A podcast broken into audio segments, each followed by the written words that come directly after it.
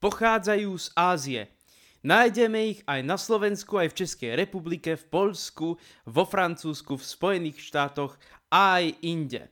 Samozrejme, majú svoju vlastnú krajinu.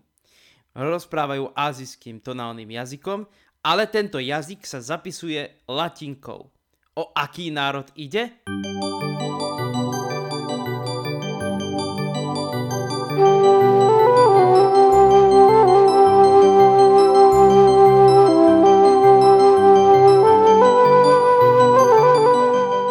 Vítajte pri počúvaní ďalšej epizódy Tanuki Space podcastu. Tu je Marko Oros a ako ste možno niektorí vytušili, ide o Vietnam, o Vietnamcov, o Vietnamčinu a všetko, čo s Vietnamom súvisí a na čo som narazil. Vietnam je pre mňa veľmi zaujímavá krajina. Niektoré hudobné nástroje, ktoré mám vo svojej zbierke, myslím samozrejme na obyčajné hudobné nástroje, nie na suvenír, majú pôvod práve tam.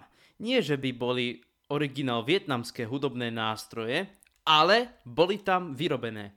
A mimochodom v tomto podcaste ste už jeden hudobný nástroj z Vietnamu počuli. Dan môj, vietnamskú drumblu. Ale my si teraz pôjdeme Vietnam priblížiť trošku inak. Určite základné údaje, hlavné mesto Hanoj, úradným jazykom je tá vietnamčina a tak ďalej. To sa dá zistiť aj na internete alebo v rôznych encyklopédiách či atlasoch a podobných príručkách pre cestovateľov. Ja vám ale prezradím niektoré zaujímavosti, ktoré majú spoločné práve Vietnam, Vietnamčinu, Vietnamcov a tak ďalej. A čo sa týka mojej hudby, tak vybral som jednu z mojich skladeb pre tento podcast, ktorá je veľmi typická pre Vietnam, respektíve čerpala vplyvy práve z Vietnamu. Ako hudobný nástroj tam budete okrem elektronického klavíra počuť aj hudobný nástroj Dambau, ktorý ale nie je originálny a pochádza práve z kolekcie rôznych rozširujúcich zvukových balíkov pre Yamahu. Existuje aj vietnamský balík a použil som ho tam.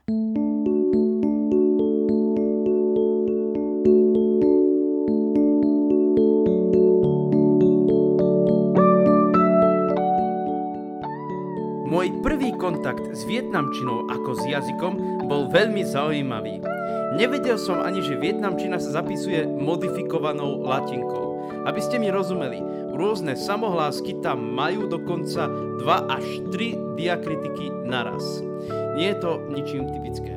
Maximálne tak 3 diakritiky, minimálne jednu diakritiku, pokiaľ ide o diakritiku. Sú to predovšetkým tónové diakritiky. No a čo sa týka istej značky, tak tá mení trochu výslovnosť niektorých hlások. Myslím na striežku, ktorú môžeme nájsť aj v našom jazyku.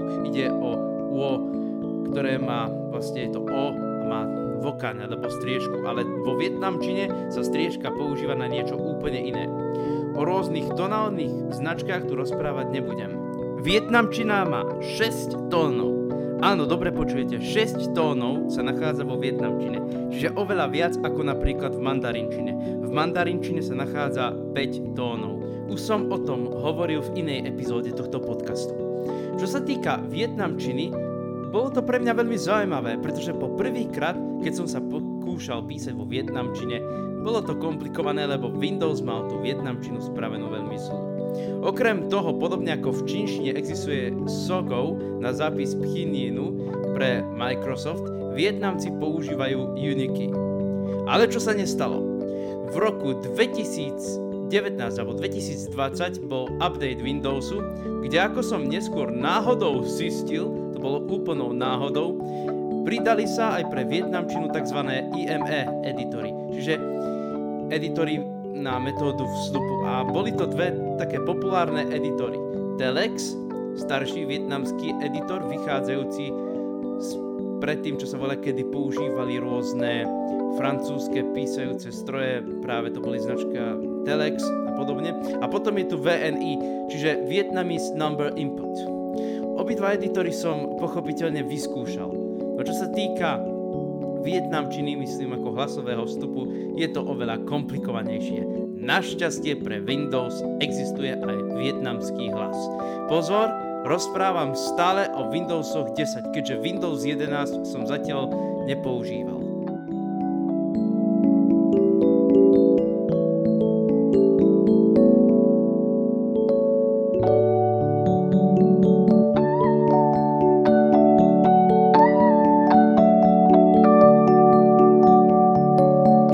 Vietnam u mňa dostal ďalšiu šancu. A nie len to. Bohužiaľ zistil som, že moja kamarátka z Vietnamu mala za priateľa môjho kamaráta. Tak som to nechal tak, napriek tomu sme spolu ostali v kontakte. Od nej som sa dozvedel dokonca aj to, ako môžu Vietnamci zapisovať svoje znaky cez Uniki. Okrem toho som na internete našiel návod ako na to. Ona používala vlastne telexový zápis pre vietnamčinu. O tých zápisoch tu taktiež nebudem veľmi veľa hovoriť. Ale VNI, čiže Vietnamese Number Input, používa rôzne čísla. Predtým sa používali klávesy ako F1, F2, F3 až po F7. Teraz sa používajú čísla od 1 do 7, tuším. Už vo vietnamčine som dosť dlho nezapisoval nič. A mimochodom, išlo len o tak povediac môj jazykový výskum, ako ja hovorím. Určite mnohí tušia, čo tým chcem povedať. Hlavne tí, ktorí ma pri dobre poznajú.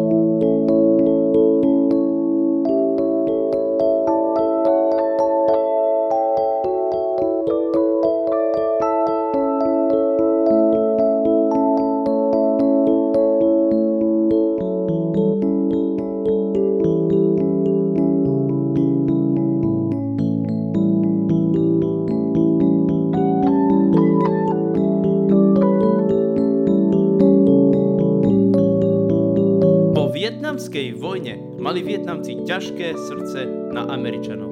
Samozrejme vo Vietname vďaka tej vojne, vďaka tomu, čo sa tam stalo, je komunizmus. Ale teraz, bohužiaľ, majú ťažké srdce na niekoho iného.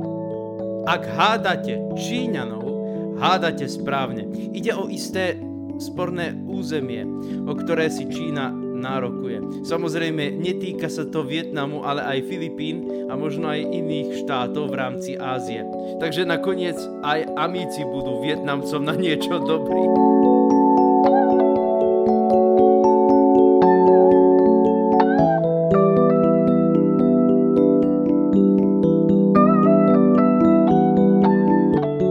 Napriek tomu, čo sa teraz deje, tak vietnamská kultúra bola ovplyvnená čínskou kultúrou.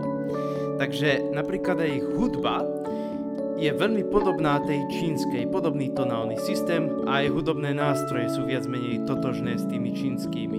V krajinách ako Čína, Japonsko, Kórea a Vietnam sa dokonca používali aj rovnaké znaky.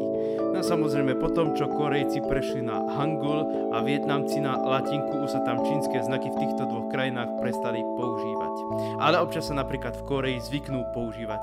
A vo Vietname v starých textoch, v Koreji tiež. No čo sa týka napríklad ich hudby, aby som vám to vysvetlil. Danbao je ich tradičný hudobný nástroj, myslím Vietnamcov. Ale napríklad Dantiba je čínska pipa. Sao to je vlastne xiao, Číne. A tak podobne. Čiže na druhej strane treba si uvedomiť aj to, že nebyť Číňanov, tak by mnohé hudobné nástroje vo Vietname neboli vznikli. Ale to je tak rovnaké ako aj u nás. Cymbal sa napríklad vyskytuje ako aj v slovenskej, tak aj v maďarskej, aj rumunskej hudbe a dokonca aj na Morave. A o tom je to celé. Čiže kultúra je kultúra a politika by sa tam miešať pochopiteľne nemala. Ale vysvetlím vám, čo je ten Danbau. Je to vlastne jednostrunová lutna a napínanie tej struny vytvára charakteristický zvuk pre túto lutnu. Voľa kedy na tento hudobný nástroj hrali rôzne pouličné ženy. Myslím teraz doslova ženy ako hudobníčky, ale dnes myslím, že na Danbau hrá hoci kto, čo sa týka Vietnamu. Je to ich populárny hudobný nástroj, takže keď som vyhľadával vietnamskú hudbu, bolo to trošku pre mňa ťažké, pretože, čo čert nechcel, ocitla sa tam bohužiaľ práve takáto hudba s Dumbaom, ale potreboval som aj niečo iné. Napriek tomu, keď si porovnáme čínsku a vietnamskú hudbu, sú tam isté rozdiely. A teraz čo sa týka jazyka. Pozor, vietnamčina nepatrí medzi čínske jazyky. Vietnamčina patrí do tzv austroazijskej jazykovej rodiny medzi vietické jazyky. Niektorí tento jazyk zaraďujú medzi mongsko-kmerské jazyky, ale vietnamčina s kmerčinou nemá spoločné s holanič. Čo sa týka písma, taktiež nie, pretože kmerčina v Kambodži je zapisovaná úplne iným písmom a vietnamčina je zapisovaná latinkou. Takže ja si myslím, čo som tak počul, tie dva jazyky nemajú nič spoločné. Možno, že v rámci tejto jazykovej rodiny niečo spoločné majú, ale nemyslím si. Vo Vietname nájdeme aj iné etnika, pochopiteľne, ale čo sa týka tých etník, tak o nich hovoriť tu nebudem v tomto podcaste. Niektoré z tých etník zažívajú to isté, podľa toho, čo som počul, čo Tibetania v Číne. Ale opäť sa budem dotýkať témy, ktorá rozdeľuje ľudí. Čiže to je tak, ako aj s tými spornými územiami v Juhočínskom mori. No ale vrátim sa ku Vietnamcom. V rámci početných európskych krajín, tak najviac Vietnamcov je, ako som spomínal, vo Francúzsku. A viete prečo? Ak niektorí sa zaujímate o históriu, tak vedzte, že Vietnam bol časťou tzv. francúzskej Indočíny. Čiže to bola francúzska kolónia. No a potom početná komunita v rámci strednej Európy, myslím hlavne strednej východnej Európy, aby ste mi rozumeli, čiže Polsko, Česko, Maďarsko, Slovensko a tak ďalej. Práve veľká komunita Vietnamcov je v Českej republike. Po nej nasleduje Polsko. Najznámejšia polievka z vietnamskej kuchyne, lebo aj tu treba spomenúť, je polievka Fo. Pamätám si na takú úsmevnú príhodu, kedy som si v istej vietnamskej reštaurácii tu v Košiciach, dal viac menej všetko, čo sa do tej polievky dalo dať. A medzi tým bola aj čili omáčka. Ako to dopadlo? No, v nemocnici som našťastie neskončil, pretože by som nemal takto hazardovať kvôli istým zdravotným problémom, ktoré mám.